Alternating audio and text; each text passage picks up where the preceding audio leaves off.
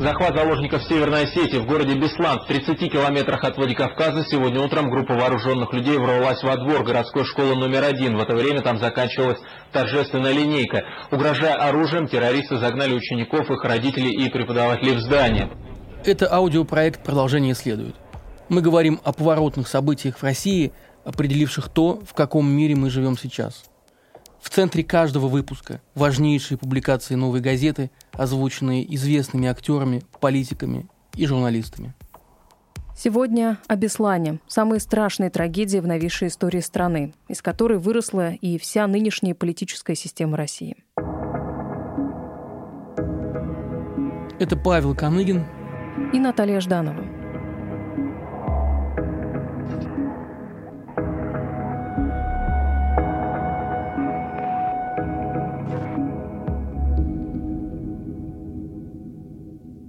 В этом эпизоде вы услышите репортаж Анны Политковской из Беслана спустя три месяца после теракта. Этот текст специально для нашего проекта прочитала журналистка Катерина Гордеева. Но вначале главные факты о трагедии, которая произошла в первые дни сентября 2004 года в школе номер один.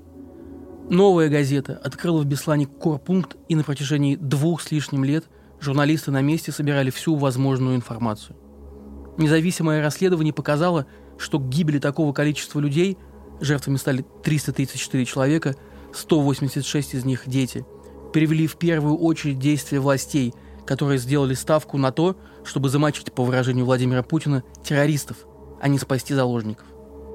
Власти пытались скрыть от общества правду о Беслане с первого же дня. В то время как в заложниках находились больше тысяч человек, официально звучала цифра втрое меньше. На этот час в этих списках 354 человека. Когда террористы услышали это в эфире госканалов, это настолько их разозлило, что они перестали давать заложникам воду и отпускать их в туалет. Боевики в первые же часы выдвинули свои требования, главным из которых был вывод федеральных войск из Чечни. При этом надо понимать, что все последние годы Кремль неустанно повторял, что переговоры с террористами не ведет. Не стал он вести переговоры с террористами и в этот раз. Москва запретила ходить а, на переговоры и выбрала силовой сценарий. Хотя здесь важно отметить, что единственный опыт переговоров в те дни оказался успешным. По собственной инициативе в школу вошел первый президент Ингушетии Руслан Аушев, и он вывел оттуда 26 человек, матерей с грудными детьми. Кроме того, Засохов собирался предложить заменить детей на чиновников и депутатов, но ничего этого сделано не было. Это не гранатомет. Алло. Штурм начался 3 сентября после того, как в 13.03 в школе прогремели взрывы. По официальной версии, там сдетонировали бомбы, заложенные боевиками. Но и очевидцы, и независимое расследование депутата Госдумы Юрия Савельева говорят о том, что это были выстрелы извне, из гранатометов и огнеметов. Есть данные о том, что по школе стреляли даже из танка, пока там находились заложники.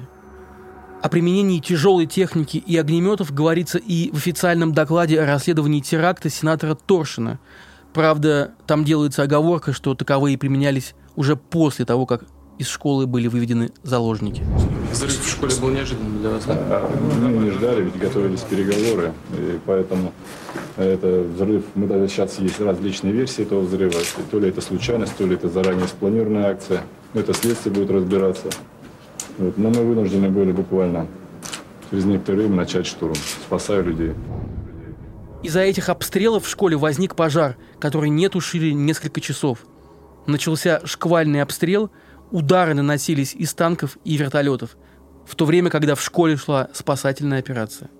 Анна Политковская пыталась договориться о том, чтобы на переговоры с боевиками приехал Аслан Масхадов, президент Чеченской сепаратистской республики Ичкерия. Она вылетела в Беслан 2 сентября, но по дороге была отравлена, и в тяжелом состоянии ее доставили в больницу Ростова-на-Дону. Она оказалась в Беслане позже, когда изменить ничего уже было нельзя. Сейчас вы услышите ее репортаж из города, оставленного наедине со своим горем. А после мы поговорим о том, как Беслан изменил Россию с редактором «Новой газеты», автором фильма «Школа номер один» Ольгой Бобровой.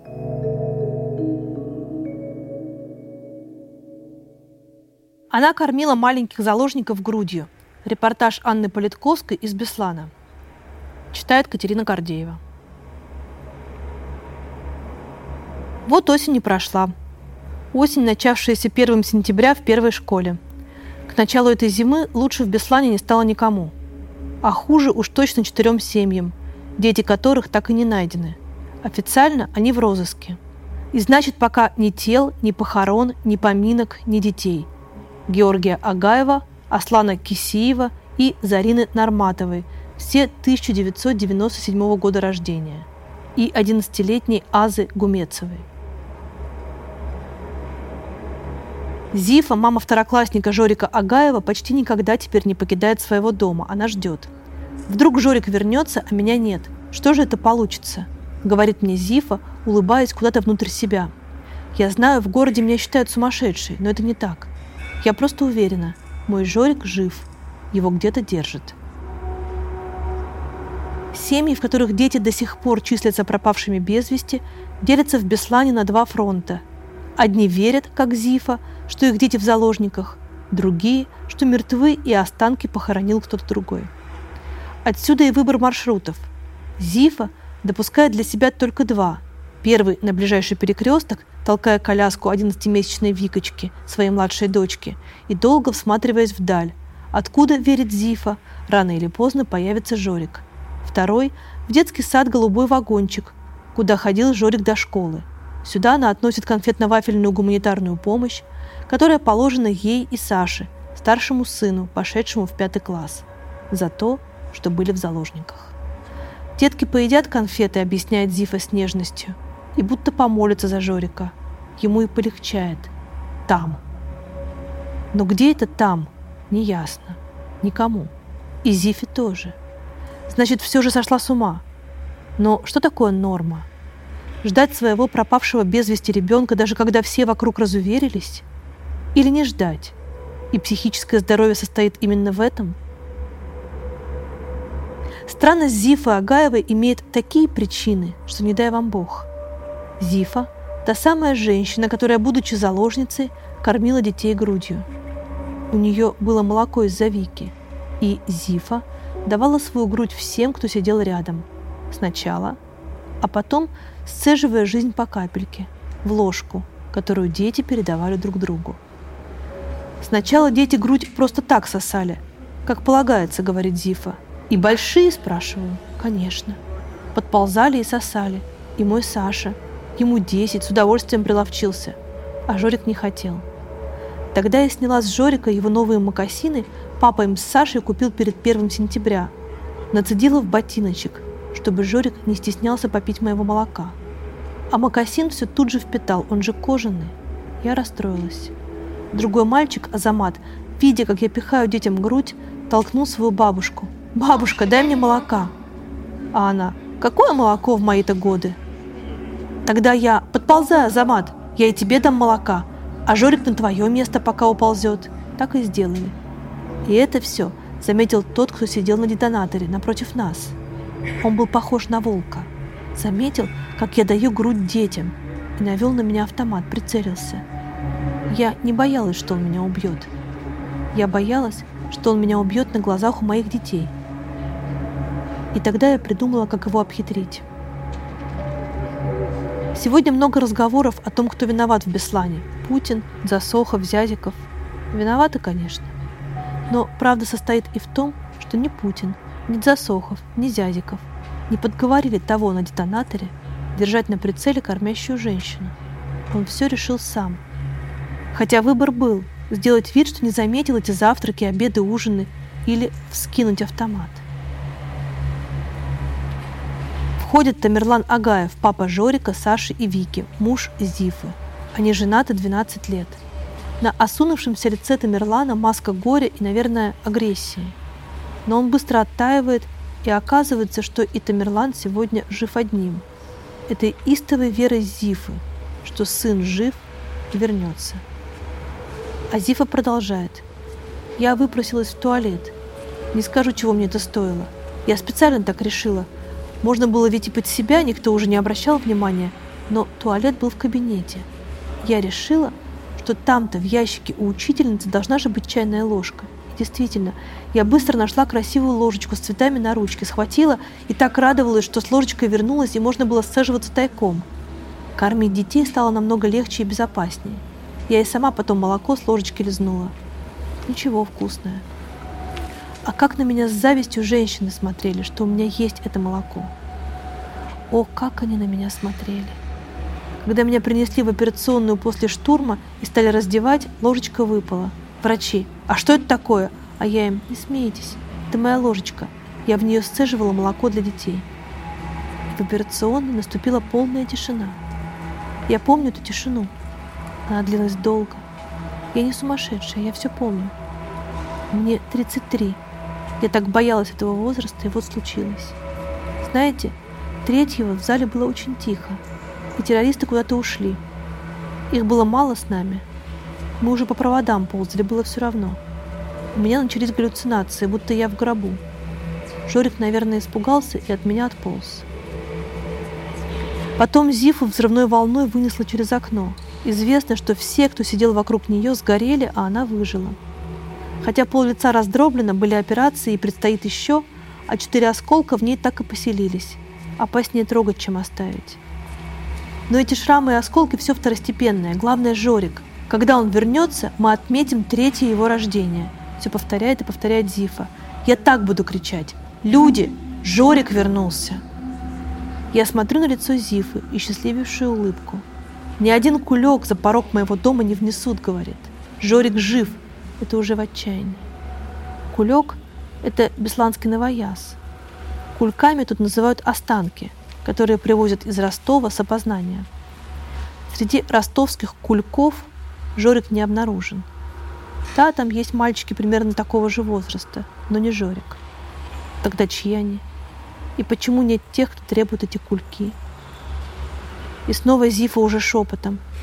Я никогда больше не съем малинового варенья. Первые два часа нам было так страшно. Саша куда-то пропал, Жорик кричал. Он его убил. А я, это кино снимается. А Жорик, ну почему так по-честному? И что это льется к нам? И я, малиновое варенье, Жорик.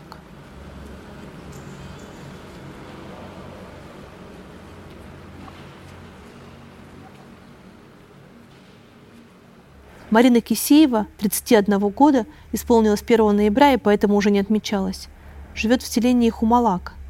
После теракта в школе ее семья сократилась вдвое.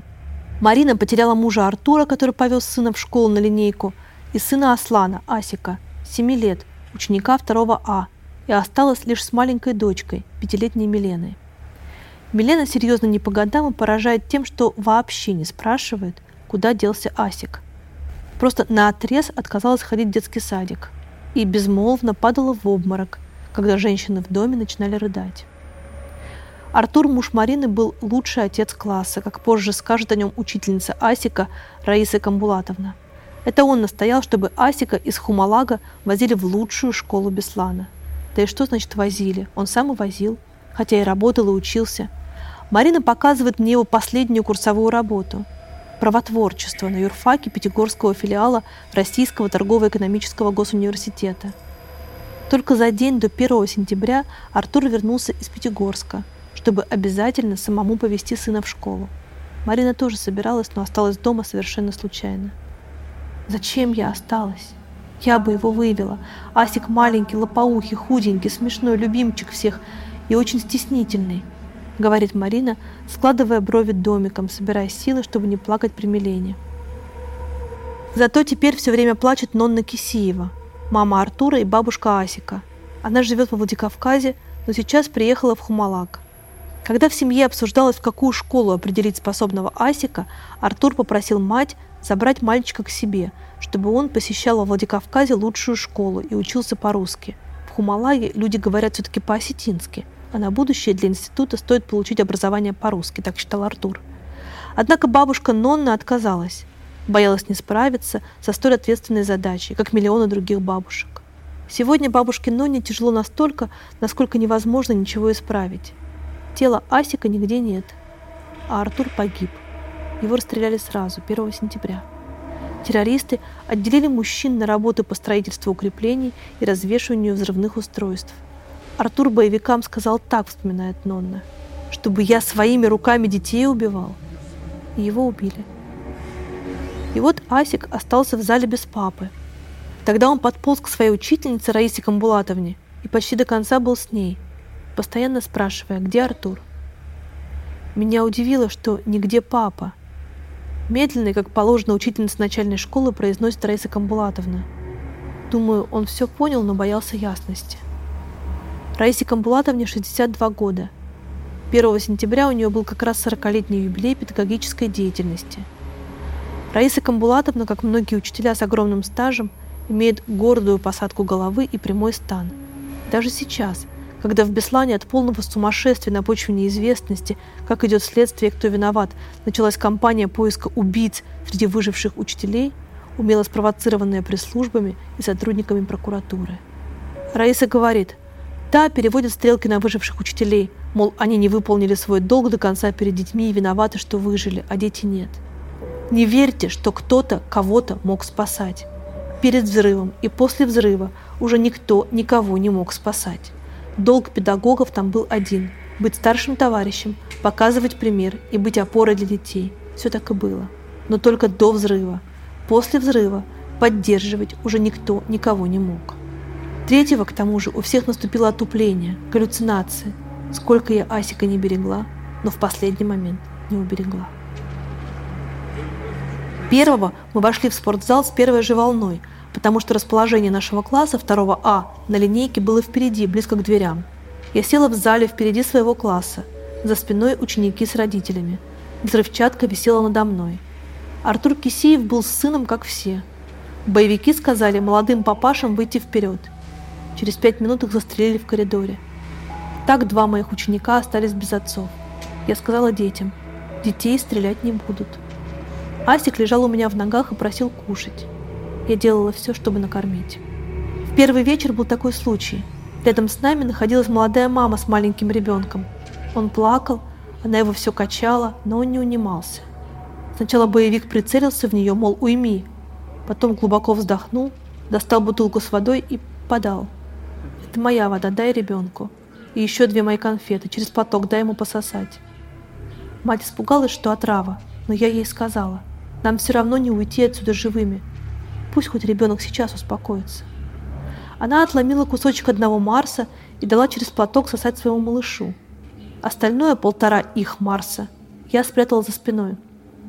Осторожно отломила больший кусочек Асику, а другие кусочки тихо раздала детям из своего класса. На вторую ночь, когда с водой стало совсем плохо и никого не пускали в туалет, я сказала детям «дуйте под себя». И они расслабились и стали так делать, Мальчикам дали кубышки из бутылок, чтобы они писали в них. Я сказала, пейте из этих бутылок. Дети брезговали. И тогда я первая отхлебнула мочи своего старшего ученика, шестиклассника. Это мой класс, когда они были в начальной школе. Я даже нос не прикрыла, чтобы дети поняли, что это не страшно. И после меня они стали пить. И Асик тоже. Утром 3 сентября Карина Меликова, пятиклассница, вдруг неожиданно отпросилась в туалет. Ей позволили. И тогда Эмма Хасановна Коряева, ее мама и наша учительница начальных классов, велела ей тихо нарвать листиков с комнатных растений в кабинете, потому что в туалет пускали в кабинет, где в полу прорубили дырку. Карина умница, смогла нарвать листиков, переложила их между тетрадными страничками и принесла в зал. Мы раздали детям эти листики. И Асик так ел на второй день. А Эмма Хасановна и Каринка погибли, обе. Кто виноват, что я Асика потеряла в последний момент? Перед штурмом многим было очень плохо. Люди лежали без сознания. На кого-то уже наступали другие. Таисе Хитагуровой, учительнице Осетинского, стало плохо. Я поползла к ней, чтобы оттянуть к стенке, иначе бы ее затоптали. И оставила Асика, и все. Я не слышала ни взрыва, ни стрельбы. Просто мир пропал. Я очнулась, когда на меня наступили спецназовцы. Прошли по мне. И я стала себя ощущать начала выползать. Рядом были трупы, друг на друге, штабелями. Почему я осталась жива, а не они? Почему погибли семь моих учеников-второклассников, а не я, который уже 62? И где Асик? Он каждую ночь перед моими глазами ползет ко мне, как мышонок. Марина, мать Асика, еле жива. Я знаю, я встречалась с ней.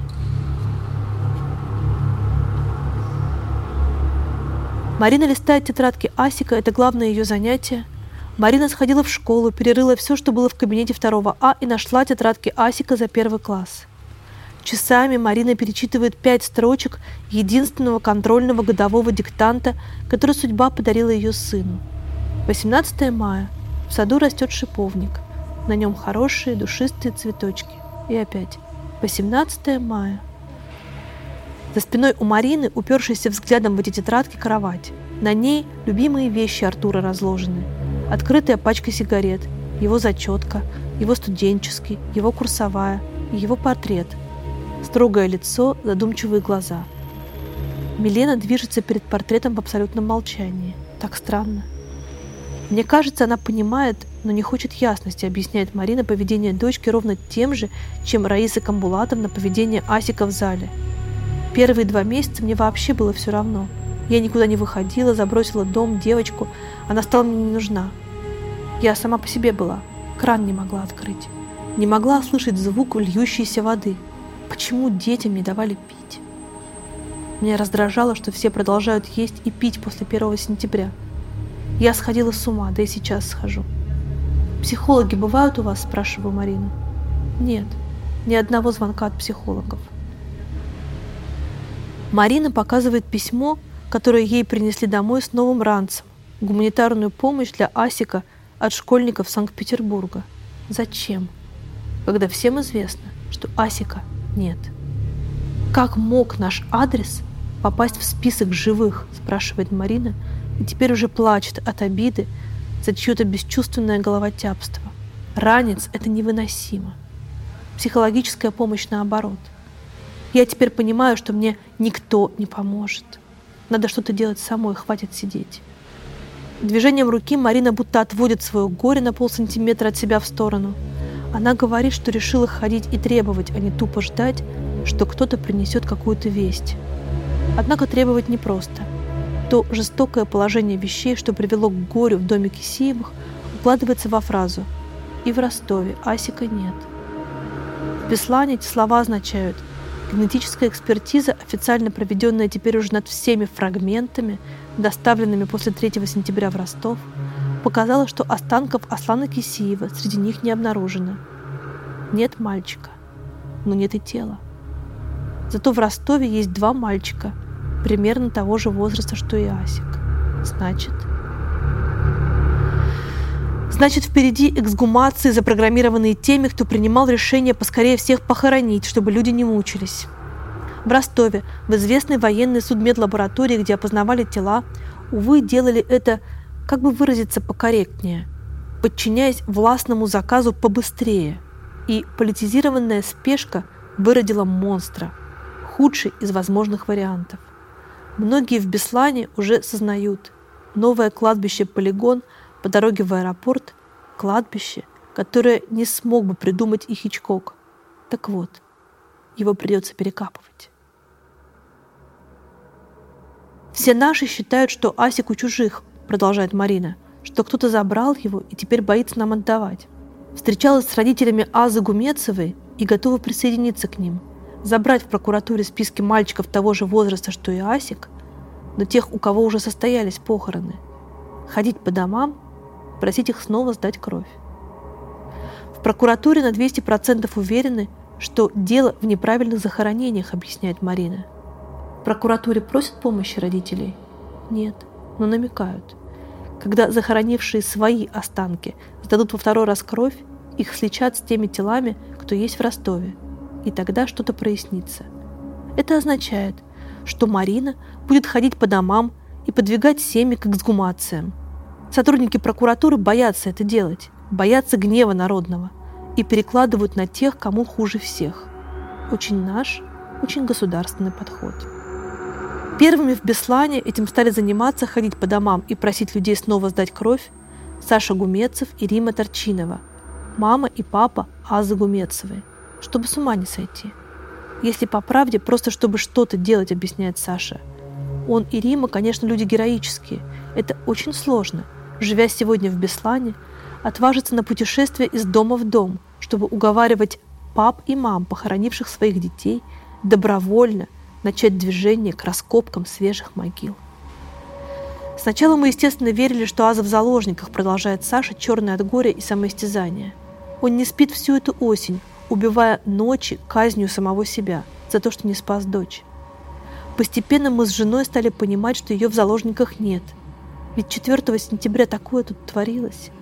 Опознавали по трусикам, потому что по всему остальному тела узнать было нельзя. В Ростов же везли только тех, кто был черного цвета. Но и Ростов не смог принять такого количества трупов, и многих черных оставляли здесь без экспертизы, их забирали по домам, по трусикам.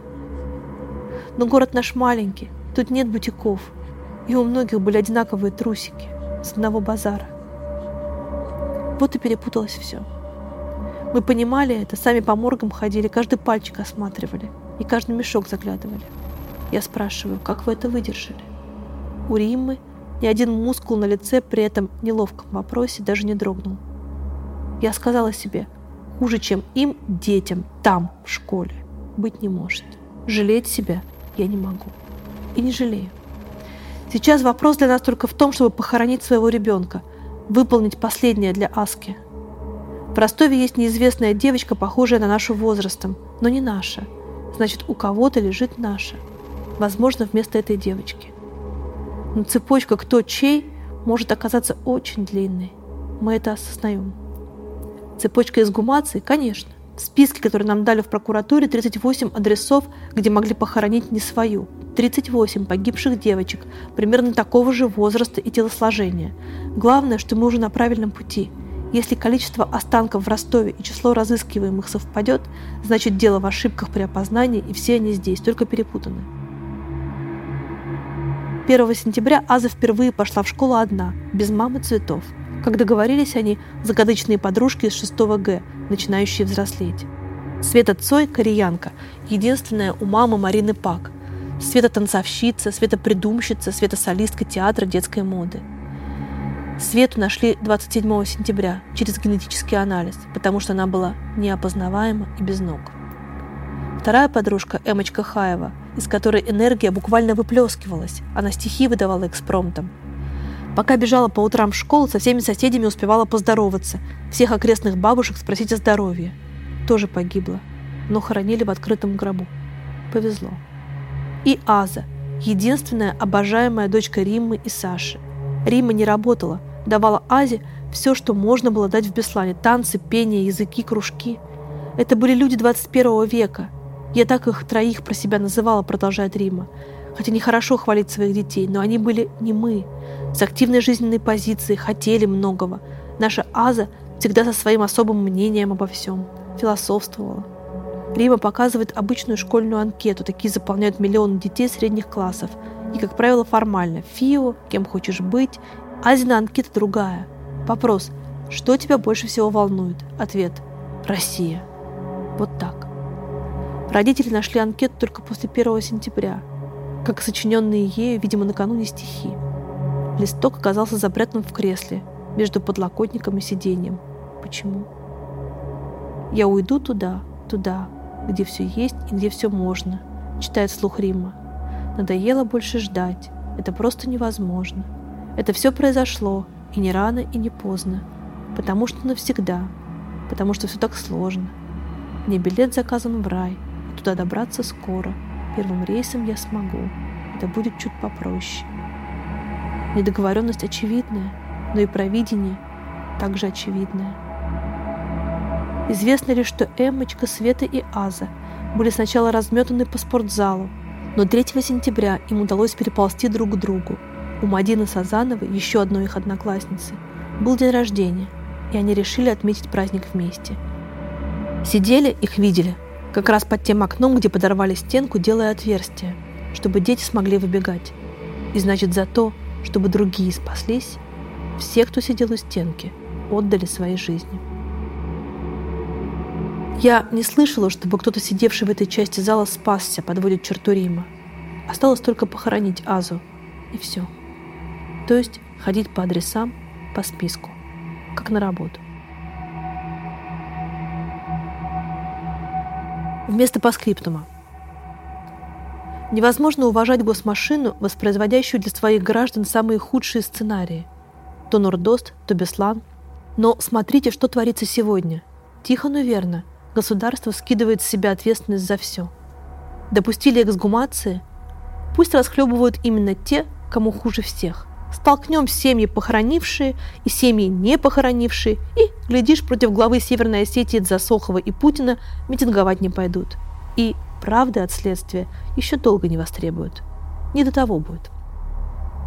Где эта чертова психологическая служба, налаженная в достаточном количестве? Где поет свои песни министр здравоохранения и соцразвития Зурабов? На докладе у Путина об успехах? Где правительство, именуемое федеральным? Государство самоустранилось от всего. Беслан в глубоком одиночестве. Тихо сходит с ума. Анна Политковская, Беслан, 2 декабря 2004 года. Продолжение следует.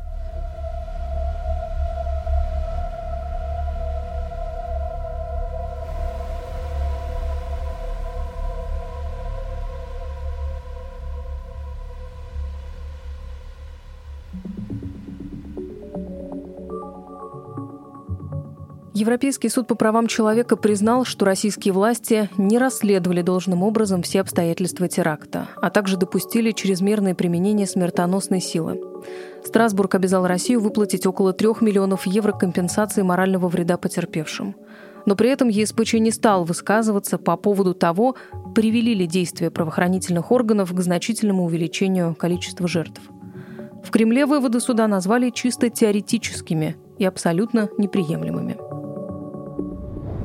А я сама прилетела в Беслан первый раз в сентябре 2004 года, и, ну, понятно, я не была свидетелем непосредственно э, самого захвата школы с э, последующей спецоперацией. Мы говорим с журналисткой «Новой газеты», автором фильма «Школа номер один» Ольгой Бобровой. Вот это время в расследовательском смысле оно, конечно, оказалось очень счастливым, потому что это момент, э, когда все пребывали в полнейшей растерянности и, э, ну, а понятно, что э, люди, которые курировали тем или иным образом официальное следствие, они никак не ждали э, активности от жителей, потому что ну, у нас вообще, в принципе, никто не ждет активности от граждан. И поэтому никто особенно не парился по поводу того, чтобы скрыть какие-то следы, уничтожить вещдоки, там, улики какие-то. И с точки зрения сбора материала для последующего расследования, это, конечно, было золотое время. И, ну, в общем, я считаю, что вовремя вовремя я там оказалась. Оля, можешь вспомнить свои вот первые какие-то ощущения, когда ты приехала в Беслан?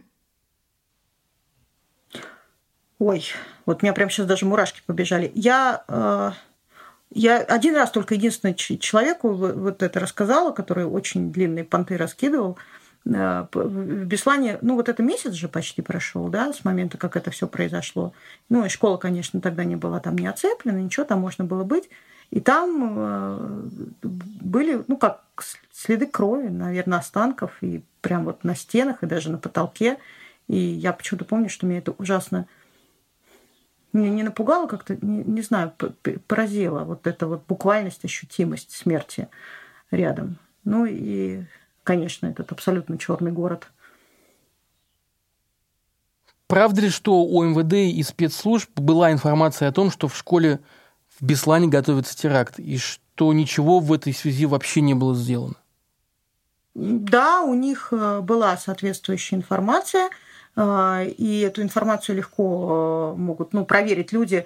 Она присутствует в материалах уголовного дела. Да, действительно, такая информация была, поскольку в банде Басаева, который, как мы знаем, спродюсировал весь этот теракт, Э, присутствовали люди, которых, ну, можно там назвать, условно скажем, двойными агентами. Они одновременно сотрудничали со спецслужбами и, ну, в общем, были террористами.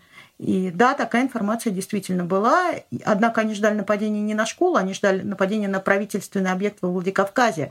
Э, и да, машина, машина с террористами совершенно беспрепятственно проехала с ингушской территории на территорию Северной Осетии и после этого в Беслан.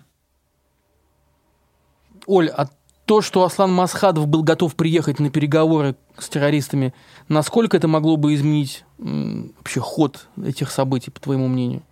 Ой, я думаю, что это очень сильно бы повлияло на ход событий, но и, в общем, мы видим, что результат действий тех людей, которые ну, не побоялись с ними вступить в контакт, он был потрясающий. Мы знаем, э, что туда в школу 2 э, числа Руслан Султанович Чаушев зашел и вывел с собой э, детей до двух лет вместе с мамами. Да, и таким образом он спас большое количество заложников. Мы знаем, что вот та видеокассета, которую они передали в штаб, которая якобы оказалась пустая, но на самом деле таковой не было и там была запись. Мы знаем, что телефон, который э, был позднее, и тогда во время теракта было сказано, что он не отвечает, недоступен номер, он был доступен э, вполне. И ну, в, в любом случае, как это, простая житейская мудрость говорит, что лучше что-то делать, чем не делать ничего. Да? И э, хуже от того, хуже для заложников от того, чтобы туда в школу зашел Масхадов, им бы точно хуже бы от этого не было. Кремль не мог э, позволить Масхадову быть положительным героем. Оля, а как Беслан повлиял на дальнейшие события в России? Ведь мы знаем, что после этого теракта были отменены выборы губернаторов и началась широкомасштабная кампания по закручиванию гаек. То, что я э, упомянул, отмена губернаторских выборов, это ну, вот самая первая такая Э, крупная гайка. То есть что нам таким образом пытаются дать понять?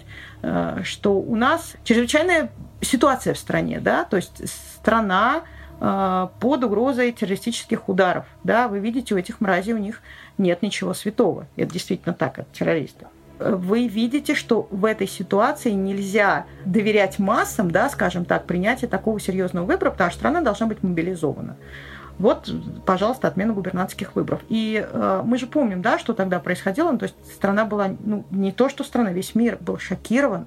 Э, это вещь, ну, совершенно беспрецедентнейшая. Ее, ну, просто сложно, любому мозгу сложно такое переварить. И россияне, ну, в общем-то, довольно как, как мне кажется, без, без, безропотно отказались от своих прав, да, от всего Э, того, что до Беслана, ну, в общем, ценность представляла, да, ну как это так, мы не будем выбирать своих губернаторов, ну как это вообще возможно?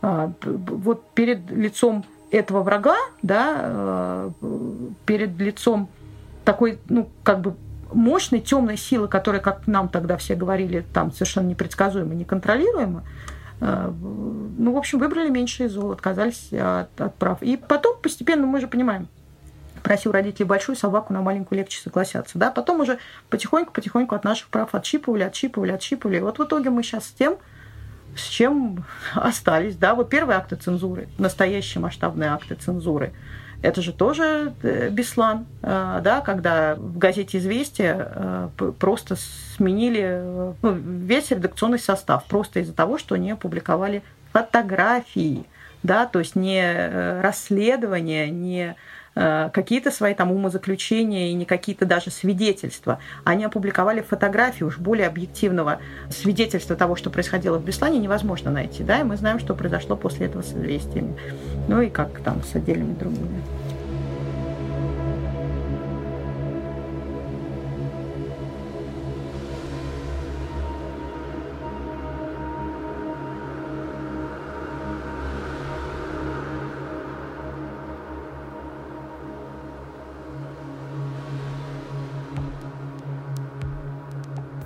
Подготовке этого выпуска использовались данные расследования бывшего депутата Госдумы, специалиста в области теории взрывов Юрия Савельева, публикации «Новой газеты», материалы сайта «Правда о Беслане» и фильма «Школа номер один».